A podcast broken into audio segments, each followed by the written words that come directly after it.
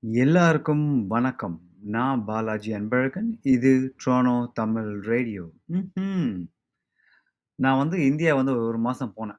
Full நவம்பர்ல நான் அங்க தான் இருந்தேன். அதனால வந்து என்னால ரெகுலரா இந்த போஸ்ட் எல்லாம் போட முடியாம போச்சு. பாட்காஸ்ட் பண்ண முடியாம போச்சு. பிகாஸ் அங்க போனோனே என்ன சொல்றது? அப்படியே ஜாலியா உட்காந்து எந்த வேலையும் செய்யாம, நல்லா சாப்பிட்டு சாப்பிட்டு தூங்கிட்டு, அம்மா சாப்பாடு சாப்பிட்டு, ஃப்ரெண்ட்ஸ மீட் பண்ணிட்டு, ஒரே செம ஜாலியா இருந்தேன். அது அதோட அந்த எக்ஸ்பீரியன்ஸ் பற்றி நான் இன்னொரு எபிசோடில் போடப் போகிறேன் இன்னொரு பாட்காஸ்ட் எபிசோடில் பட் எல்லாருக்கும் அப்பாலஜைஸ் பண்ணணும். பிகாஸ் நான் வந்து தொடர்ந்து என்னால் போட முடியாமல் போச்சு. பட் இனிமேல் நம்ம பேக் டு ட்ரானோ அதனால் I can put more podcast moving forward. So இது வரைக்கும் நான் பாஸ்ட் போ சாரி போஸ்ட் போடலை அப்படின்னு நிறைய பேர் எதிர்பார்த்துருந்தீங்க அப்படின்னா, ஐ அம் சாரி. நான் இனிமேல் போஸ்ட் ரெகுலராக போட ட்ரை பண்ணுறேன் அ இன்னைக்கு என்ன டாபிக் அப்படின்னா, நான் இந்தியால போறப்போ ஒரு ட்ரிப் ஒண்ணு போயிருந்தேன். வாழ்க்கையில மறக்க முடியாத ஒரு அனுபவமான ஒரு ட்ரிப் ஒண்ணு இருந்துச்சு. அத பத்தி தான் நான் இன்னைக்கு பேச போறேன்.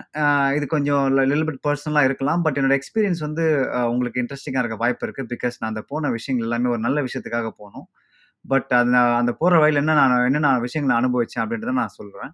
வழக்கமா நான் இந்தியாவுக்கு போனாலே ரோட் ட்ரிப் போறது வழக்கம். அ குறிப்பா நான் வந்து மோட்டர் சைக்கிள் அதாவது பைக்ல வந்து அ எப்பவுமே ரோட் ட்ரிப் போறது உண்டு. ஆனா இந்த வாட்டி கொஞ்சம் மழை பெஞ்சதுனால என்னால மோட்டர் சைக்கிள் எடுத்துட்டு போக முடியல. ஸோ அதனால வந்து கார்லயே போயிட்டோம். ஸோ எதுக்காக போனோம்னா, என் நண்பர் ஒருத்தர் இருக்கிறாரு. பாஸ்கர் அப்படின்னு சொல்றாரு. அவர் வந்து பயணம் அப்படின்னு ஒரு சேரிட்டி வச்சு நடத்திட்டு இருக்காங்க.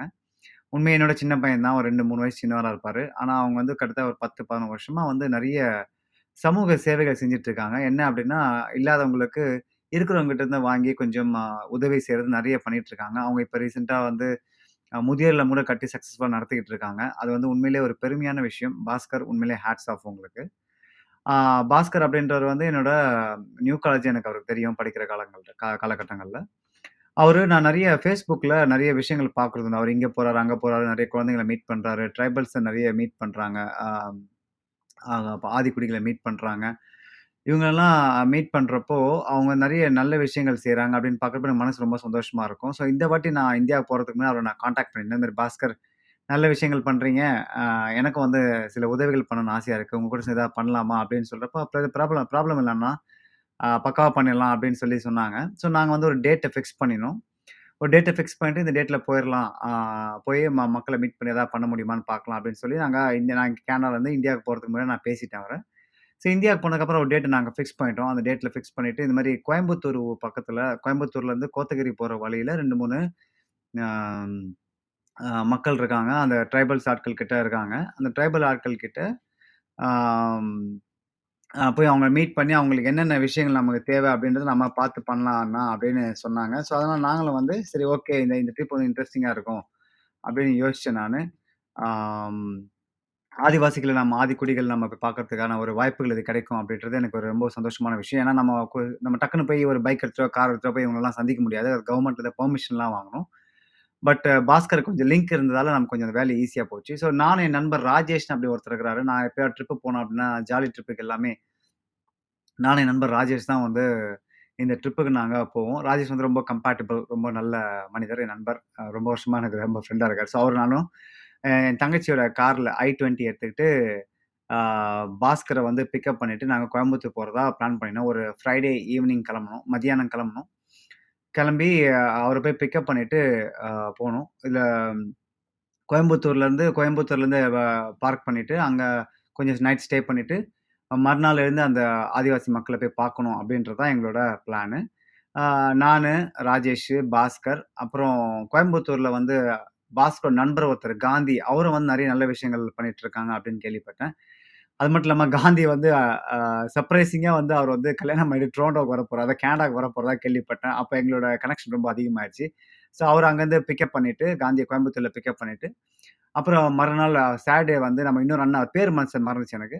அந்த அண்ணா எனக்கு டக்குன்னு ஞாபகம் வரப்ப நான் சொல்கிறேன் அவங்க அவங்கள கூட்டிகிட்டு அவங்க தான் எனக்கு இந்த கிராமத்திட்டெல்லாம் போய் கூட்டு போய் காட்டப் போகிறாங்க ஸோ அப்படி தான் பிளான் பண்ணிட்டு நாங்கள் கிளம்புனோம்.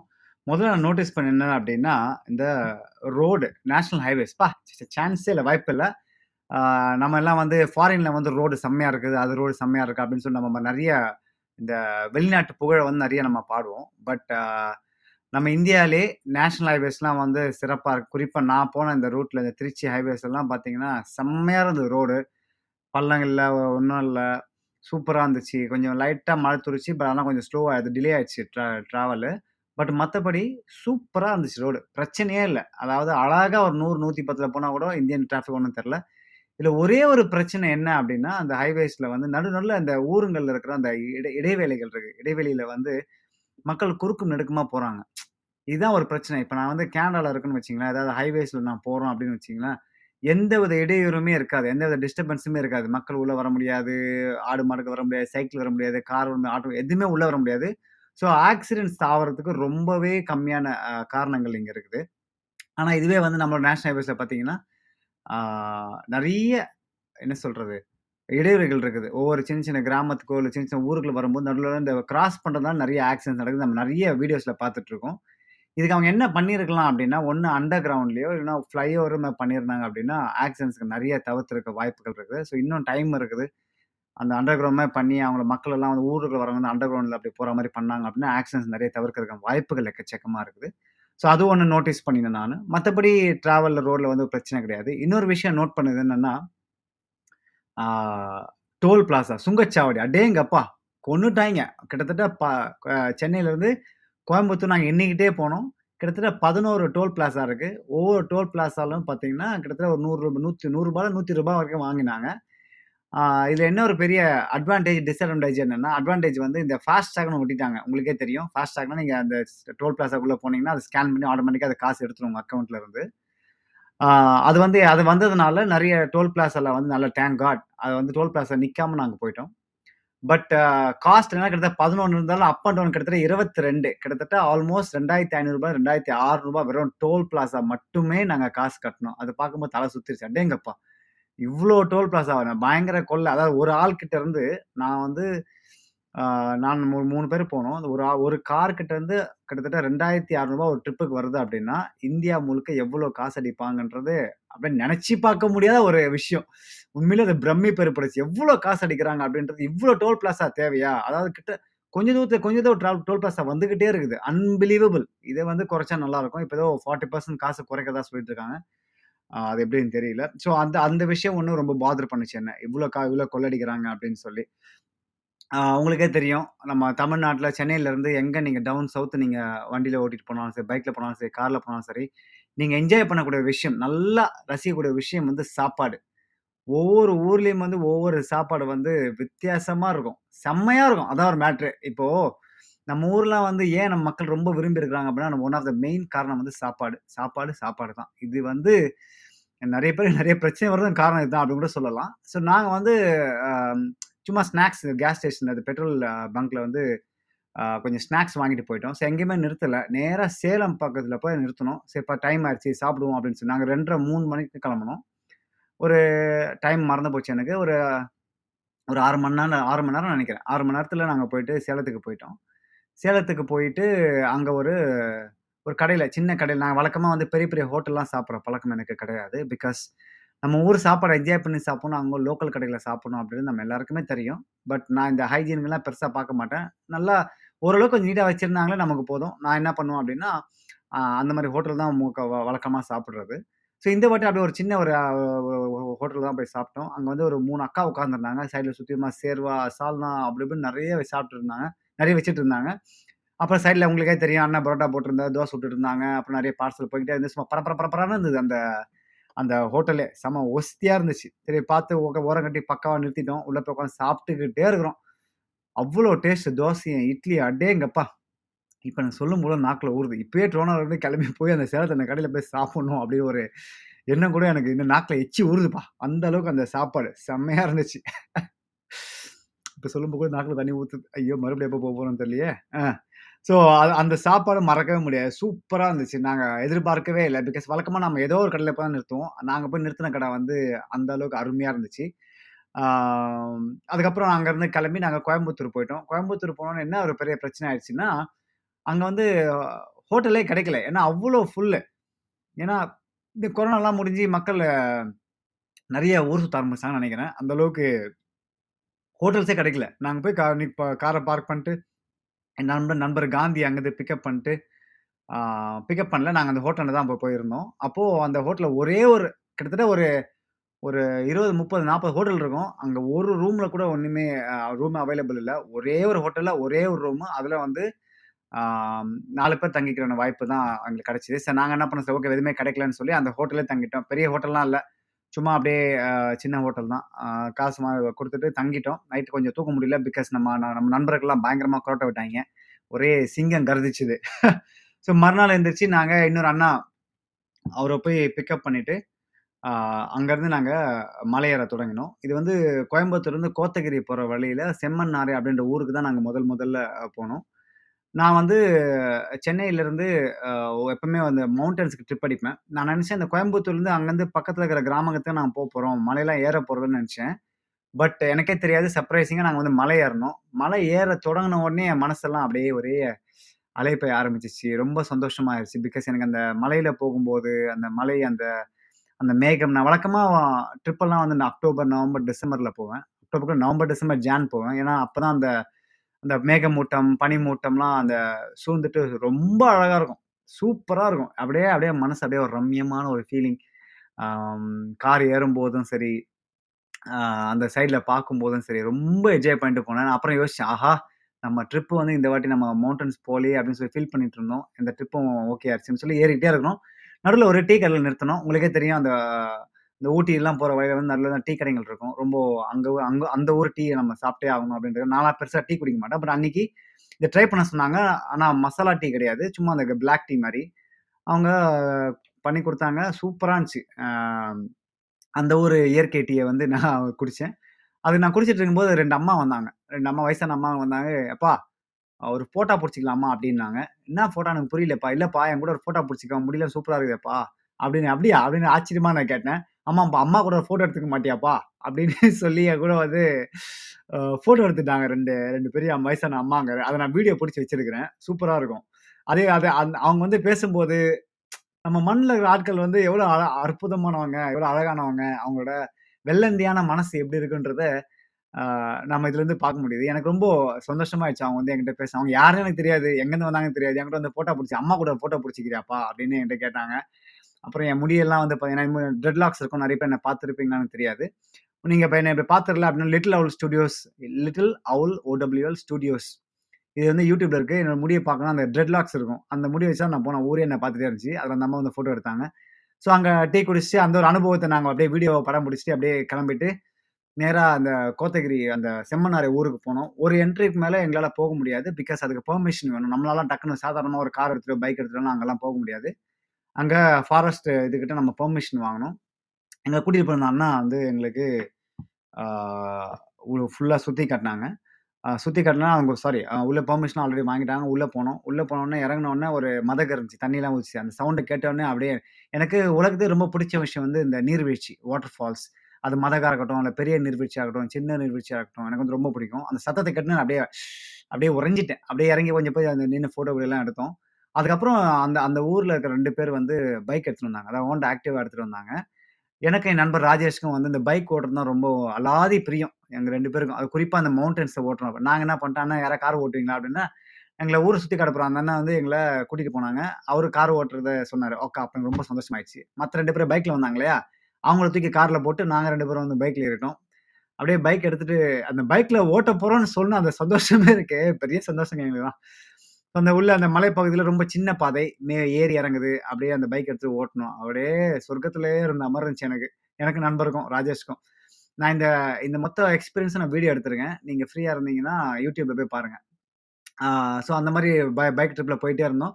ஒரு பாயிண்ட் ஆஃப் டைமில் எங்களுக்கு அந்த கார் ஆக்சஸ் கிடையாது. பைக் ஆக்சஸ் கிடையாது. நாங்கள் நடந்து தான் போனோம். ஸோ அடுத்த காரை காரையும், பைக்கையும் பார்க் பண்ணிட்டு அங்கே ரெண்டு மூணு ஃபோட்டோ எடுத்துட்டு, அங்கேருந்து நடக்க ஆரம்பித்தோம் ஒரு 10 நிமிஷம் நடந்தோம். உள்ளே பார்த்தீங்கன்னா நடக்கிறப்பெல்லாம் பார்த்தீங்கன்னா, இந்த இந்த லேசான தூரல் நீங்கள் படத்தில் பார்க்குற மாதிரி நல்ல மேகமூட்டம். ரொம்ப வெயிலெலாம் கிடையாது. ரொம்ப பனிமூட்டமாக இருந்துச்சு. லேசான தூரல் அந்த தூரல் ரெண்டில் ஒரு சின்ன பாதை. இந்த சின்ன பாதைக்குள்ளே நடக்கும்போது, அந்த மழைச்சாரல் நம்ம மேலே படும்போது, நம்மளோட இயற்கை அந்த ப பறவைகள்லாம் அந்த கத்தும்போது, அந்த நடக்கிற சத்தம் நம்ம நடக்கிற சத்தம் தான் கேட்கும். நடக்கிறது போகும்போது, அந்த பச்சை பசேன்னு வந்து அந்த இலைகள், அது மேலே அந்த மழை தண்ணி பட்ட அந்த என்ன சொல்கிறது அந்த ஈரமான இலைகள், சுற்றி சுத்தி மரங்கள், பறவைகளோட கூச்சல் இதெல்லாம் கேட்கும்போது, எனக்கு நான் வேற உலகத்துக்கு போன மாதிரி ஒரு ஃபீலிங் ஒரு நிமிஷம் ஆயிடுச்சு. அப்படியே நடந்து போய்கிட்டே இருக்கிறோம் நாங்கள் உள்ள. அப்படி நடந்து போகிறப்பெல்லாம் என் மனசு வந்து அப்படியே ரொம்ப லைட் ஆக ஆரம்பிச்சது. நான் கேண்டலில் வந்து மூணு வருஷமாக இருந்தேன். இந்த மூணு வருஷமாக இருந்ததில் ரொம்ப ஸ்ட்ரெஸ்ஸு அப்படின்னு நிறையா ஆயிடுச்சு மன அழுத்தம் நிறையா அதிகமாயிருச்சு. அந்த அந்த ட்ரிப் ஆரம்பிச்சு அந்த மலையில ஏறுனதுலேருந்தே என் மனசு வந்து ரொம்ப லைட்டா ஃபீல் ஆரம்பிச்சுச்சு. அது எப்போ நாங்க நடக்க ஆரம்பிச்சோனோ, பாதி ஸ்ட்ரெஸ் எனக்கு அப்படியே ஓடிருச்சுன்னு தான் சொல்லுவேன். அப்படியே உள்ள போனோம். உள்ள போனா சின்ன இடம் வந்துச்சு. சின்ன வீடு இருந்துச்சு. அந்த வீட்டுக்குள்ள ப வீடுனா, அந்த ஒரு சின்ன ஸ்கூல் மாரி வச்சிருக்காங்க. அந்த வீட்லலாம் அந்த கிராம இந்த பறையர்கள், வடுகர்கள் எல்லாமே வந்து அங்க இருந்தாங்க. அங்கே ஒரு சில க குடும்பங்கள் இருக்காங்க. நாங்கள் ஒருத்தமே மீட் பண்ணினோம். அதுக்குள்ளே வந்து நிறைய அந்த ஸ்கூலில் அந்த பிள்ளைங்களை வந்து இந்த கொரோனா டைமில் ஆன்லைன் ஸ்கூல் பண்ணுறதுக்காக அங்கே லேப்டாப்பில் வச்சு சொல்லிக் கொடுத்துருந்தாங்க அந்த இடத்துக்கு போனோம். அதுக்குள்ளே போன உடனே ஆ கலைநய பொருட்கள்லாம் அவங்க செய் அவங்க கையிலே பண்ணிட்டு இருந்தாங்க. அப்புறம் அவங்க பண்ணுற தொழில்கள்லாம் சொல்லிட்டு இருந்தாங்க. என்ன மாதிரி க கஷ்டங்கள் இருக்குது என்ன மாதிரி பொ பொருட்கள்லாம் இங்கே கிடைக்குது பண்ணுறதுக்கு அப்புறம் அவங்க வந்து தேன் எடுக்கிறதா ஒரு இன்ட்ரெஸ்டிங்கான விஷயம் சொன்னாங்க. அவங்க தான் வந்து தமிழ்நாட்டிலே ஒரு முதன்மையான தேன் எடுக்கும் ஒரு ஒரு குடி அப்படின்னு கூட சொல்லலாம். அந்த குடிகளில் வந்து அவங்க வந்து வருஷத்துக்கு ஒரு வாட்டி எடுப்பாங்க. அது வந்து குறிப்பாக மார்ச் மாதத்தில் எடுப்பாங்களாம். கிட்டத்தட்ட 600 தேன் தேன் கூட்டுல வந்து எடுத்து கிட்டத்தட்ட ஒரு டன் தேனை வந்து அவங்க ஒரு சீசனுக்கு எடுப்பாங்க அப்படின்னு சொல்கிறாங்க அவங்க எடுக்கிற விஷயங்கள்லாம் எனக்கு ஃபோட்டோலாம் காட்டினாங்க பார்க்கும்போது ரொம்ப ஆச்சரியமா இருந்துச்சு. எவ்வளோ சூப்பராக தேன் நல்லா அன்ஃபார்ச்சுனேட்டாக நான் போன நவம்பர் சீசன் அப்படின்றத தேன்லாம் இல்லை அவங்க கன்ஃபார்மாக நான் ஒரு பாட்டில் பாட்டிலாக வாங்கியிருப்பேன். ஸோ அதை சொன்னாங்க. ரொம்ப கேட்கறதுக்கு ரொம்ப அருமையாக இருந்துச்சு அவங்க சொன்னது எல்லாமே. அப்புறம் நல்லா மழை பெஞ்சுதா, நல்லா மழை பெஞ்சிட்டு நல்லா சாப்பாடு போட்டாங்கப்பா. அடேங்கப்பா! எனக்கு சொல்லும்போது சாப்பாடுன்னு பேசும்போது என் வாயெல்லாம் ஒரே பல்லாயிடுது. அங்கே சாப்பாடு போட்டாங்க கொஞ்சம் கறி குழம்புலாம் வச்சு, சுட சுட சாப்பாடு, அங்கே இருக்கிற கோழியை பிடிச்சி அடித்து சா கொ கோழி குழம்பு நான் பெருசாக சாப்பிட மாட்டேன். நான் வந்து அவங்க ரசம் ஊற்று ரசம் ஊற்றுனாங்க ரசமே பார்த்தீங்கன்னா, வேற லெவலில் இருந்துச்சு. அதாவது நீங்கள் ஹோட்டலில் சாப்பிட்ருப்பீங்க ஈவன் அங்கே சின்ன சின்ன தெரு ஸ்ட்ரீட் ஃபுட்டு கூட அது மாதிரி சாப்பாடு கிடைக்காது. அந்த லெவலில் இருந்துச்சு. சிறப்பாக இருந்துச்சு. சா அந்த மழை பெய்யுறது அந்த மழை வந்து ஓட்டில் பெய்கிற சத்தம், அந்த சில்லுன்னு காற்று சுற்றி மரங்கள் அப்புறம் அந்த சுட சுட சாப்பாடு. அடேங்கப்பா! சொர்க்கமே என்றாலும், அது நம்மூரை போல வருமா? அட என்னாடு என்றாலும், அது நம் நாட்டு கீழாகுமா அப்படின்னு அந்த பாட்டு வந்து மனசுல ஓடிட்டே இருந்துச்சு. இதெல்லாம் யாருக்கு புரியும் அப்படின்னா, நம்ம இந்த காஞ்சி கருவாடா போன வெளிநாட்டுல வாழ தமிழர்களுக்கு வந்து உண்மையில இதெல்லாம் புரியும். இதை நான் ஏன்டா இவ்வளோ பாட்டு பாடுறேன்னு உங்களுக்கு ஒரு ஆச்சரியமா இருக்கலாம். இந்த பாட்டு நான் பாடுறது ஒரு காரணம் இருக்குது. ஏன்னா எனக்கு தான் தெரியும் எப்படி நான் மூணு வருஷமா காஞ்சி போயிருந்தேன் அப்படின்னு. இந்த மாதிரி ரம்யமான சூழ்நிலைகளை நான் சாப்பாடு சாப்பிட்டப்போ, அப்படியே மனசு மட்டும் இல்லை வய வயிறு மட்டும் இல்லை மனசு நிறைஞ்சிச்சு அப்படின்னு தான் நான் சொல்லுவேன். அதுக்கப்புறம் அந்த சாப்பாடெலாம் சாப்பிட்டதுக்கப்புறம் நாங்கள் போன முக்கியமான விஷயம் என்னென்னா அந்த க ஆதி ஆதிவாசிகள், ஆதிக்குடிகளுக்கு குடிகளுக்கு நாங்கள் என்னென்ன மாதிரி உதவிகள்லாம் பண்ண முடியும் அப்படின்னு கேட்கறதுக்காக நாங்கள் மெயினாக போயிருந்தோம். ஸோ அப்போ உட்காந்து ஒரு டிஸ்கஷன் மாதிரி பண்ணோம். என்னென்னா அங்கே ஊரில் இருக்கிற சின்ன சின்ன அந்த அந்த அந்த ஊ அந்த இடத்துல இருக்கிற மக்கள் ஒரு ஒரு 20 பேர் வந்திருந்தாங்க. நாங்கள் எங்கள் சைடில் ஒரு அஞ்சு பேர் வந்திருந்தாங்க. அந்த அண்ணன் வந்து இன்டர்மீடியேட்டா வந்து இந்த மாதிரி வந்திருக்காங்க. உங்களுக்கு என்னென்ன தேவைன்னு சொல்லுங்க அப்படின்னு சொல்றப்போ, அவங்க சில விஷயங்கள்லாம் இதெல்லாம் எங்களுக்கு தேவைப்படுது. இதெல்லாம் நாங்கள் பண்ணணும். இதெல்லாம் எங்களுக்கு ஆசையாக இருக்குது பண்ணுறதுக்கு எங்களுக்கு வாய்ப்பு இல்லை உதவி இருந்தால் நல்லா இருக்கும்னு சொல்லி லிஸ்ட் எல்லாம் சொன்னாங்க. நாங்களும் உட்காந்து அந்த லிஸ்ட்லாம் எடுத்துக்கிட்டோம். பாஸ்கர் அப்படின்றவர் தான் அது நண்பர் பாஸ்கர் நான் சொன்னேன் இல்லையா? அவர் உட்காந்து லிஸ்ட்லாம் எடுத்துட்டு நான் இது பண்ணுற வாய்ப்பு இருக்குது அவர் அவர் அவர் என்ன கொண்டு வந்தாருன்னா, ஒரு ச சோலார் பவர்டு எல்இடி லைட்ட கொண்டு வந்தாங்க. அங்கே சரி இதை வச்சுருந்தா உங்களுக்கு இங்கே லைட் கிடைக்கும் அப்படின்னு சொல்லி சும்மா ஒரு அந்த அந்த கிஃப்ட் பண்ணினாங்க. ஸோ அது ஒன்று அது ஒன்று அந்த லிஸ்ட்டெல்லாம் கேட்டு, அப்புறம் நாங்கள் அங்கேருந்து இன்னொரு கிராம இன்னொரு இடத்துக்கு போனோம். அந்த இன்னொரு இடத்துக்கு போகிற அதே வழியாக வந்து சூப்பராக இருந்துச்சு. நான் அப்போ என் வாழ்க்கையில மறக்க முடியாத ஒரு விஷயத்த நான் அங்கே பார்த்தேன். என்னன்னா, அங்கே ரெண்டு மூணு கிட்ஸ் இருந்தாங்க. ரொம்ப அழகாக இருந்தாங்க.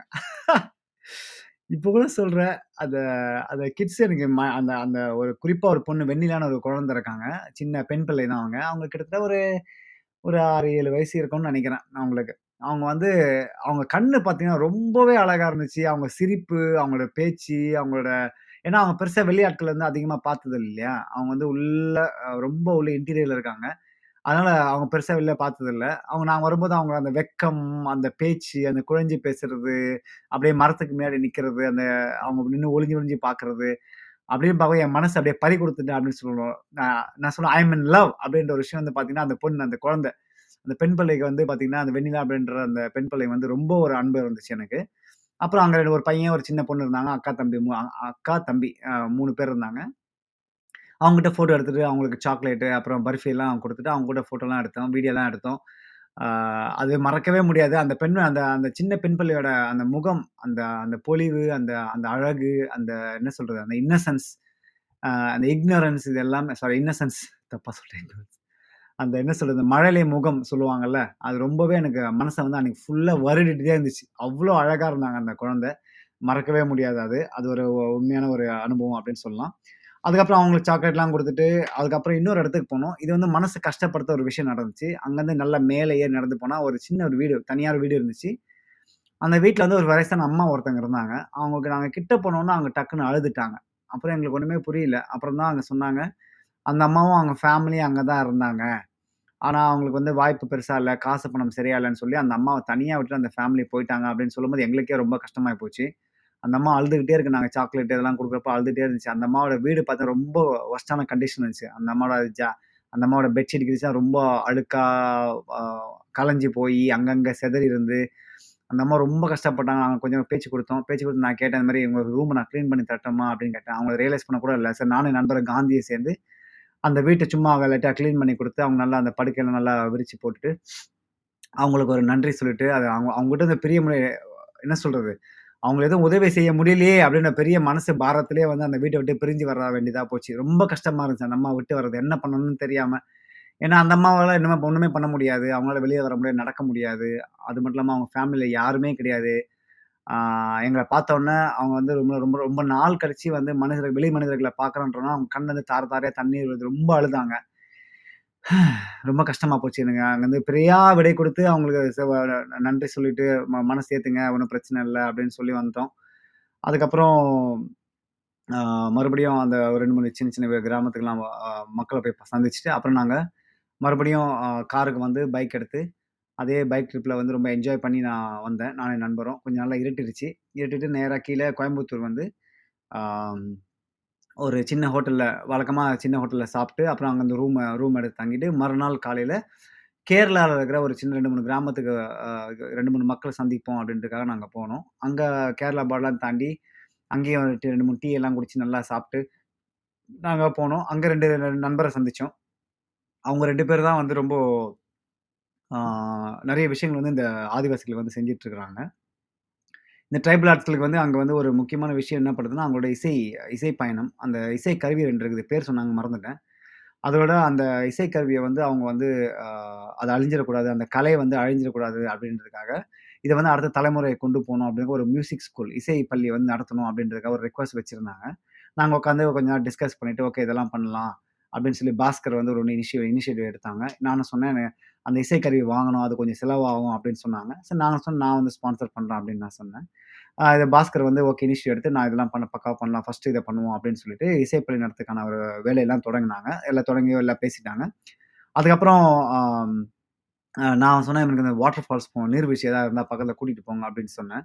அவங்க சொன்னாங்க, நீர்வீழ்ச்சி அந்த அளவுக்கு இருக்காது. பட் சும்மா போய் ட்ரை பண்ணி பார்ப்போம் எங்களை கூட்டிகிட்டு போனாங்க. நான் அப்படி இப்படி நாங்கள் இந்த மலை ஏறி, கார்லேயே போனோம். கார்லேயே போயிட்டு, மலை ஏறி, இறங்கி அப்படியே போனால் ஒரு சின்ன வாட்டர் ஃபால்ஸ் ஒன்று கூட்டிகிட்டு போனாங்க. அது வந்து ஊட்டி அந்த பக்கத்துலருந்து இந்த பக்கம் வருது, இந்த தண்ணி. எனக்கே நான் சொன்ன வாட்டர் ஃபால்ஸ்லாம் நான் பார்த்தேன்னா, என் மனசை பறி கொடுத்துருவேன் உடனே என்ன பண்ண சட்டை பேண்ட் ச சட்டை பேண்ட்லாம் கட்டிட்டு உடனே தண்ணியில் குதிச்சுட்டு ஒரு அரை மணி நேரம் ஃபுல்லாக தண்ணி ரொம்ப சின்ன இருந்துச்சு. பட் இருந்தால் நமக்கு அதை பத்திலாம் கவலை கிடையாது. நல்லா நானும் நண்பர் ராஜேஷும் வந்து பயங்கரமாக ஆட்டம் போட்டோம். நல்லா என்ஜாய் பண்ணோம். நாங்கள் என்ஜாய் பண்ணதை பார்த்து அவங்களாம் பயங்கரமாக என்ஜாய் பண்ண அப்போ இப்படி என்ஜாய் பண்ணுறீங்களே வாட்டர் ஃபால்ஸ்லாம்" அப்படின்னோடனே ஃபோட்டோலாம் எடுத்தோம், வீடியோ எடுத்தோம். ரொம்பவே ஒரு ஒரு ந சிறந்த அனுபவமாக இருந்துச்சு. ஏன்னா, அது வந்து வழக்கமாக ஒரு ட்ரிப்பு நான் போனேன் அப்படின்னா, ஒவ்வொரு வாட்டியும் சும்மா ஃபன்னுக்காக போயிட்டு வரோம். ஆனால் இந்த வாட்டி ட்ரைபல்ஸை மீட் பண்ணினோம். அந்த இருக்கிற மூதாட்டி அம்மாவும், அந்த சின்ன பிள்ளைகள்லாம் மீட் பண்ணினோம். ரொம்ப சந்தோஷமாக இருந்துச்சு. அதுக்கப்புறம் இந்த நீர்வீழ்ச்சி வரும்போது, என் மனசு வந்து அப்படியே காத்தா எல்லா ஸ்ட்ரெஸ்ஸும் அந்த அந்த ஒரு ட்ரிப்லேயே வந்து போன மாதிரி நான் ஒரு ஃபீல் பண்ணிட்டேன் என் நண்பர் ராஜேஷும் அப்படி தான் சொன்னார் "மச்சி ரொம்ப ஃபீலிங்காக இருக்கு மச்சி. எனக்கும் ரொம்ப ஸ்ட்ரெஸ் அதிகமாச்சு. வா ட்ரிப் போகலாமா அப்படின்னு பேசிட்டு இருக்கும்போது, இந்த ட்ரிப் வந்தப்போ ராஜேஷ்க்கும் பார்த்தீங்கன்னா, அப்படியே அப்படியே மனசெல்லாம் அப்படியே ஒரு அலைப்பா ஒரு ஒரு லைட்டாக ஃபீல் ஆயிடுச்சு. அப்படியே பறக்கிற மாதிரி ஒரு ஃபீலிங். நானும் ராஜேஷும் வந்து பயங்கரமாக என்ஜாய் பண்ணோம். Water falls. நாங்கள் இந்த திருப்பரப்பு ஃபால்ஸ் முன்னாடி போனோம். அதுக்கு ரொம்ப என்ஜாய் பண்ணோம். ஸோ இதுக்கும் ரொம்ப என்ஜாய் பண்ணோம். எங்களுக்கு வெட்டி வர மனசே இல்லை பட் கீழே சீக்கிரம் போகணுன்றதால அப்படியே இருக்கிற கொஞ்சம் வீடியோலாம் எடுத்துட்டு, ஃபோட்டோலாம் எடுத்துட்டு, அப்புறம் மறுபடியும் அவங்கக்கிட்ட ஒரு ஒரு ஒரு நன்றிய சொல்லிட்டு நான் கூட சொன்னேன். "ஐயா, நீங்களாம் யாருன்னு எனக்கு தெரியாது. நீங்கள்லாம் வந்து எங்கே எங்கே எங்க எங்க இருந்தீங்கன்னே இதுவரைக்கும் எனக்கு தெரியாது. பட் இன்னைக்கு நீங்கள் வந்து என் வாழ்க்கையில் ஒரு மிகப்பெரிய ஒரு என்ன சொல்கிறது ஒரு ஒரு நல்ல நாளை கொடுத்துருக்கீங்க அதனால வந்து உங்களுக்கு எல்லாமே ரொம்ப நன்றி அப்படின்னு சொல்லி அவங்களுக்கு நான் கைகூப்பி நன்றி சொன்னேன். ஏன்னா, இந்த இந்த பயணம் வந்து ரொம்பவே ஒரு வித்தியாசமான பயணம். ஒரு மறக்க முடியாத பயணம் அம அமைஞ்சதுக்கு அவங்களும் ஒரு காரணம் அப்படின்னு தான் நான் சொல்லுவேன். மறுபடியும் இறங்கி போனோம். இறங்கி போய் ஒரு ஒரு கேரளா அது கேரளா பார்டர்ன்றதால, அந்த கேரளா சாப்பாடு சாப்பிட்டோம். அடே எங்கள் அப்பா தமிழ்நாட்டில் மட்டும் கிடையாது. கேரளால சாப்பாடு அந்த மாதிரி வேற மாதிரி அங்கே போய் நல்லா பரோட்டா, ஆப்பம், முட்டை இது மாரி நெறைய ஐட்டங்கள ஆர்டர் பண்ணி ஃபுல்லா அள்ளி கட்டினோம் அள்ளி கட்டிட்டு எல்லாருக்கும் ஒரு நன்றி சொல்லிட்டு ஒரு ஃபோட்டோலாம் எடுத்துட்டு, ஆ எதெல்லாம் பிரையாரிட்டி எதெல்லாம் முதன்மையா செய்யணும் அப்படின்ட்டு நாங்க கொஞ்சம் டிஸ்கஸ் பண்ணினோம். டிஸ்கஸ் பண்ணிட்டு பாஸ்கர் அது வந்து ஃபுல்லா இன்சார்ஜ் எடுத்துக்கிட்டாங்க. நான் சொன்னேன், "பாஸ்கர் நீங்க வந்து எந்த உதவியா இருந்தாலும் தயவுசெய்து எனக்கு கேளுங்க. எனக்கு வந்து இதெல்லாம் பண்ணணும்னு ஆசையா இருக்கு." அப்படின்னு சொல்லிட்டு பாஸ்கரு அ நான் வந்து ஒரு அ ஒரு கான்வர்சேஷன் நாங்க பில்ட் பண்ணினோம். பில்ட் பண்ணிட்டு நாங்க அந்த அண்ணனை கொண்டு போய் கோயம்புத்தூர்ல பக்கத்துல விட்டுட்டு, நாங்கள் அங்கேருந்து அங்கருந்து காந்தியும் வந்து கோயம்புத்தூர்ல இறங்கி அவரு ட்ரெயின் ஏறி கேரளா போகிறேன் அப்படின்னு சொல்லிட்டாங்க. ஸோ நான் காந்திக்கு நான் ஒரு ஒரு ஹிண்ட் கொடுத்தேன் நீங்கள் கேனடா வரும்போது மறக்காம எனக்கு வந்து டெக்ஸ்ட் பண்ணுங்க. நான் வந்து ஃபுல்லாக அவங்க சந்திக்கிறேன். அவங்களை ஹெல்ப் பண்ணுறேன் அப்படின்னு சொல்லி நான் கே காந்திக்கு ஒரு பிரியாவிடையே அவங்கள அனுப்பிச்சு விட்டு, காந்தி உண்மையிலே ஒரு நல்ல மனிதர். அவர் என்ன சொல்கிறது இந்த மாதிரி அடுத்தவங்களுக்கு ஏதாவது உதவி செய்யணும் அப்படின்றவங்களே வந்து உண்மையிலேயே வந்து ஒரு நல்ல மனசாக தான் இருக்கணும். எங்கள் எங்கள் ட்ரிப்பில் வந்து அஞ்சு பேருமே வந்து இன்னைக்கு என்ன சொல்கிறது எல்லாம் அந்த ஒ ஒற்றை ஒற்றை சிந்தனை கொண்ட ஆட்களாக இருந்ததுனால, அந்த ட்ரிப் வந்து ரொம்பவே சிறப்பாக போச்சு. கொஞ்சம் பேஷண்ட்டாக இருந்தாங்க. நாங்கள் இந்த வாட்டர் ஃபால்ஸ் தான் கூட்டு போனோம் சொல்லி ரொம்ப பொறுமையாக இருந்து எங்களை கூட்டிகிட்டு போனாங்க. அந்த அண்ணா அந்த அண்ணா பேர் வந்து நான் வந்து இதில் போடுறேன். என் நண்பர்கிட்ட கேட்டுருக்கிறேன். பாஸ்கர் கிட்ட. அவர் இன்னும் எனக்கு ரிப்ளை பண்ணலை அவர் மறந்து போனேன். அவர் வந்து உண்மையிலேயே இதுக்காகவே வந்து தொண்டு செய்யறதுக்காகவே சுத்திட்டு இருக்கிறாரு. பாஸ்கரும் அப்படிதான். பாஸ்கர் இது நிறைய விஷயங்கள் பண்ணிட்டு இருக்காங்க. இந்த ட்ரிப் வந்து உண்மையிலேயே வந்து ஒரு மன மனநிறைவை கொடுத்த ஒரு ட்ரிப் அப்படின்னு தான் நான் சொல்லுவேன். நானே என் நண்பர் ராஜேஷும் பாஸ்கருக்கு நன்றி சொல்லணும். ரொம்பவே நன்றி. அதுக்கப்புறம் அங்கேருந்து கோயம்புத்தூர்லேருந்து நாங்கள் மறுபடியும் சென்னைக்கு வந்துட்டோம். சென்னைக்கு வந்து நான் வந்து பாஸ்கரை அவங்க வீட்டில் விட்டுட்டு, அப்புறம் ராஜேஷ் அவங்க வீட்டில் விட்டுட்டு, அப்புறம் நான் என் வீட்டுக்கு போயிட்டேன். இதுதான் வந்து இந்த ஹோல் ட்ரிப்போட ஒரு மிகப்பெரிய எக்ஸ்பீரியன்ஸ். இதில் நான் என்ன கற்றுக்கிட்டேன் அப்படின்னா, நமக்கு தெரியாத நிறைய விஷயங்கள் இந்த பூமி இன்னும் இருக்குது. நம்ம என்ன சொல்லுவோம், கட்டுறது கையளவு, கல்லாதது உலகளவு" அப்படின்னு சொல்லுவோம் பார்த்தீங்களா? இந்த இப்போ நான் ஃபார் எக்ஸாம்பிள் நான் புலம்பெயர்ந்த தமிழர்களை பற்றி சொல்கிறேன் இமிகிரேட் ஆன தமிழ் பீப்புளை பற்றி நான் பேசுகிறேன் நாமெல்லாம் இந்தியா விட்டுட்டு சிங்கப்பூர், மலேசியா, அமெரிக்கா, கனடா, யூரோப்பா இந்த மாதிரி நாடுகளுக்கெல்லாம் போகும்போது நம்மளோட இன்கம் அதாவது வருமானம் வந்து கொஞ்சம் கூடுது. இல்லைன்னுலாம் சொல்ல முடியாது. அந்த வருமானம் கூடும்போது நமக்கு ஒரு பொறுப்பு இருக்குது ச சமூக பொறுப்பு, சோஷியல் ரெஸ்பான்சிபிலிட்டி இருக்குது இது என்னன்னா, நீங்கள் வந்து உங்கள் காசை ஃபார் எக்ஸாம்பிள் நூறுரூவா சம்பாதிக்கிறோம் அப்படின்னா, நீங்கள் வந்து ஐம்பது ரூபாலாம் கொடுக்கலாம் அவசியம் கிடையாது. அறுபது ரூபா கொடுக்கலாம் அவசியம் கிடையாது. நீங்கள் ஒரு பத்து ரூபா கொடுக்கறது ரொம்ப நல்லது. ஏன்னா, நம்ம தமிழ் சமூகத்துக்கு நாம தான் உதவி செய்யணும். இது வந்து யாருமே உதவி செய்ய முடியாது. இந்த தமிழ் சமூகத்துக்கு வந்து நிறைய உதவிகள் வந்து தேவைப்படுது. எவ்வளோ உதவிகள் செஞ்சாலும், இந்த லெஸ் ஃபார்ச்சுனேட் பீப்புள்னு சொல்லுவாங்க. அதாவது வறுமை கோட்டு கீழே இருக்கிறவங்க, ஆதிவாசி இவங்களுக்கெல்லாம் வந்து நிறைய உதவி தேவைப்படுது. இதுக்கு உதவி செய்யக்கூடிய ஆட்கள் வந்து நாம இருக்கிறதுக்கான வாய்ப்புகள் நம்ம கிடைச்சா நம்ம பண்ணணும் அப்படின்றத நான் லேர்ன் பண்ணின ஒரு விஷயம். நான் இந்த மாதிரி சின்ன சின்ன உதவிகள்லாம் பண்ணிட்டு தான் இருக்கிறேன். இல்லைன்னு சொல்லலை பட் இருந்தாலும் நாமெல்லாம் ஒன்றா சேர்ந்து இது மாதிரி ஃபார் ஃபார் எக்ஸாம்பிள் நான் சொன்ன மாதிரி வெளிநாட்டில் வாழ்கிற மக்கள் தமிழர்கள் எல்லாருமே வந்து நம்ம தமிழ் மக்களுக்கு நிறைய உதவி பண்ணணும். உதவி பண்ணாங்க அப்படின்னா, அவங்களோட வாழ் வாழ் வாழ்வியல் வந்து ரொம்ப மேம்படும் அப்படின்றது தான் என்னோட ஒரு பொதுவான கருத்து. நீங்கள் இப்போது அமெரிக்கா, யூரோப்பு, இந்தியாவில் இந்தியாவில் நல்ல வ நல்ல நிலையில் இருந்தீங்க, நல்லா சம்பாதிக்கிறீங்க அப்படின்னா, நீங்கள் வந்து உதவி செய்கிறது ரொம்ப நல்லது. குறிப்பாக இந்த மாதிரி ஆதிக்குடிகளுக்கு நம்ம உதவி செய்யணும். ஏன்னா, அவங்கக்கிட்ட தான் இந்த பாரம்பரிய கலைகள்லாம் இருக்குது. பாரம்பரிய தொழில்கள்லாம் இருக்குது. இந்த பாரம்பரிய தொழில் கலையெல்லாம் அழிஞ்சிச்சுன்னு வச்சிங்களேன் நம்ம வந்து நம்ம இனமே வந்து மிகப்பெரிய ஒரு பிரச்சனையாக ஒரு கேள்விக்குறி ஆகிடும் ஸோ இந்த மாதிரி இந்த மாதிரி ஆதிக்குடிகளை ட்ரைபல் பீப்புளை நம்ம வந்து என்கரேஜ் பண்ணலை அவங்க நம்ம உதவி பண்ணலை அப்படின்னா, அவங்களோட கலைகள், அவங்களோட வாழ்வியல் முறை, அவங்களோட நம்மளோட பாரம்பரிய விஷயங்கள்ல அழியறதுக்கான வாய்ப்புகள் நிறையா இருக்குது. இது நான் வந்து அந்த ரியலைஸ் பண்ணினேன். நாம ஏன் வந்து எதுவுமே உதவி செய்யக்கூடாது அப்படின்னு சொல்லி. ஸோ பாஸ்கர் வந்து உண்மையிலேயே எனக்கு வந்து மிகப்பெரிய ஒரு லிங்க். அவங்களுக்கு நான் நானும் அவரும் சேர்ந்து உதவி பண்ண போகிறோம் அவர் பண்ணிட்டு இருக்காரு. நான் அவருக்கு ஏதாவது முடிஞ்ச அளவுக்கு என்னால் முடிஞ்ச அளவுக்கு நான் செய்யணும்னு நான் வந்து மனசில் வந்து ஒரு முடிவே எடுத்து வச்சிருக்கிறேன். நீங்களும் வந்து இது உதவி பண்ணணும். ட்ரைபல்ஸை உதவி பண்ணணும். ஆ ஆதிவாசிகளும் உதவி பண்ணணும்னு நினச்சிங்க அப்படின்னா, உங்களுக்கு சோர்ஸ் கிடைக்கல, சோர்ஸ் சரியில்லை அப்படின்னா, T Tamil radio Gmail dot com அப்படின்ற இமெயிலுக்கு நீங்கள் மெயில் பண்ணீங்க அப்படின்னா, இமெயில் பண்ணீங்கன்னா, உங்களோட ரெக்வஸ்ட்டை வந்து ப்ராசஸ் பண்ணி நீங்கள் என்ன உதவி செய்யலான்றதை நம்ம டிஸ்கஸ் பண்ணோம் ஓகேவா? இதுதான் வந்து எனக்கு இந்த இந்த எபிசோட் மூலியமா நான் சொல்ல வேண்டிய ஒரு விஷயம் அப்படின்னு நான் நினைக்கிறேன். இது வரைக்கும் பொறுமையாக இந்த ஷோ இந்த பாட்காஸ்ட்டை கேட்டவங்க எல்லாருக்குமே மிக்க நன்றி. இன்னொரு பாட்காஸ்ட் மூலமாக நான் உங்களை கூடிய சீக்கிரமே சந்திக்கிறேன். நான் பாலாஜி அன்பழகன். இது ட்ரோனோ தமிழ் ரேடியோ. ஓ! என்னோட ஃபேவரட் கோட் நான் மாற்றினேன் the world will be better place if you all know the difference between what we need and what we want." தேவைக்கும், ஆசைக்கும் உள்ள வித்தியாசத்தை உணர்ந்தாலே இந்த பூமி சிறப்பான இடமா இருக்கும் என்று கூறி இந்த பாட்காஸ்ட்ட நான் வந்து நிறைவு செய்றேன். நன்றி, வணக்கம்.